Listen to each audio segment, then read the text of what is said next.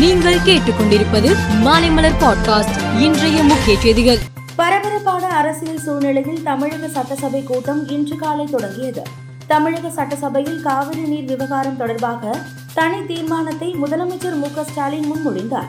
பின்னர் காவிரி நீர் மேலாண்மை ஆணைய உத்தரவின்படி தமிழ்நாட்டுக்கு தண்ணீர் திறந்துவிடுமாறு கர்நாடக அரசுக்கு உத்தரவிட மத்திய அரசை வலியுறுத்தி சட்டமன்றத்தில் முதலமைச்சர் மு ஸ்டாலின் கொண்டு வந்த தீர்மானம் ஒருமனதாக நிறைவேறியது.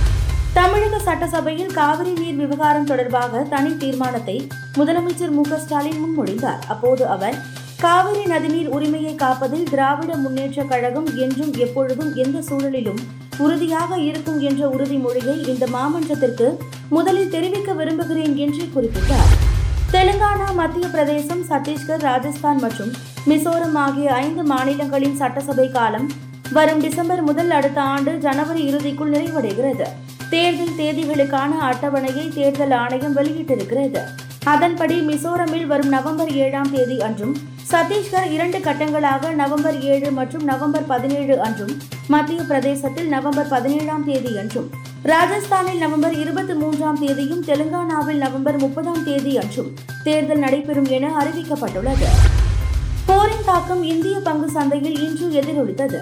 இன்று காலை வர்த்தகத்தில் இந்தியாவின் மும்பை பங்கு சந்தையின் குறியீட்டு எண்ணான சென்செக்ஸ் ஐநூறு புள்ளிகள் வரை சரிந்து அறுபத்து ஐந்தாயிரத்து நானூற்று முப்பத்து நான்கு எனும் அளவை எட்டியது. பிறகு சற்று மேலெழுந்து அறுபத்து ஐந்தாயிரத்து எழுநூற்று அறுபத்து ஒன்பது அளவை எட்டியுள்ளது. தற்போது அறுபத்து ஐந்தாயிரத்து ஐநூற்று எழுபத்து ஐந்து எனும் அளவை தொட்ட நிலையில் வர்த்தகம் நடைபெறுகிறது.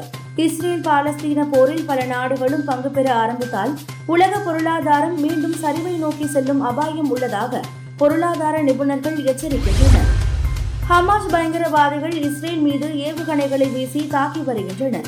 இந்த தாக்குதலில் ஏராளமான இஸ்ரேலியர்கள் உயிரிழந்து உள்ளனர். இந்நிலையில் இஸ்ரேலுக்கு ஆதரவாக கிழக்கு மத்திய தரைக்கடலுக்கு விமானம் தாங்கி கப்பலை அனுப்ப அமெரிக்கா முடிவு செய்து உள்ளது.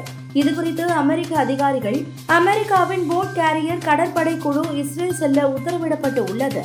அந்த போர் விமான கப்பலில் ஐந்தாயிரம் வீரர்கள் உள்ளனர். இதில் பல வகை அரிய விமானங்கள் உள்ளன.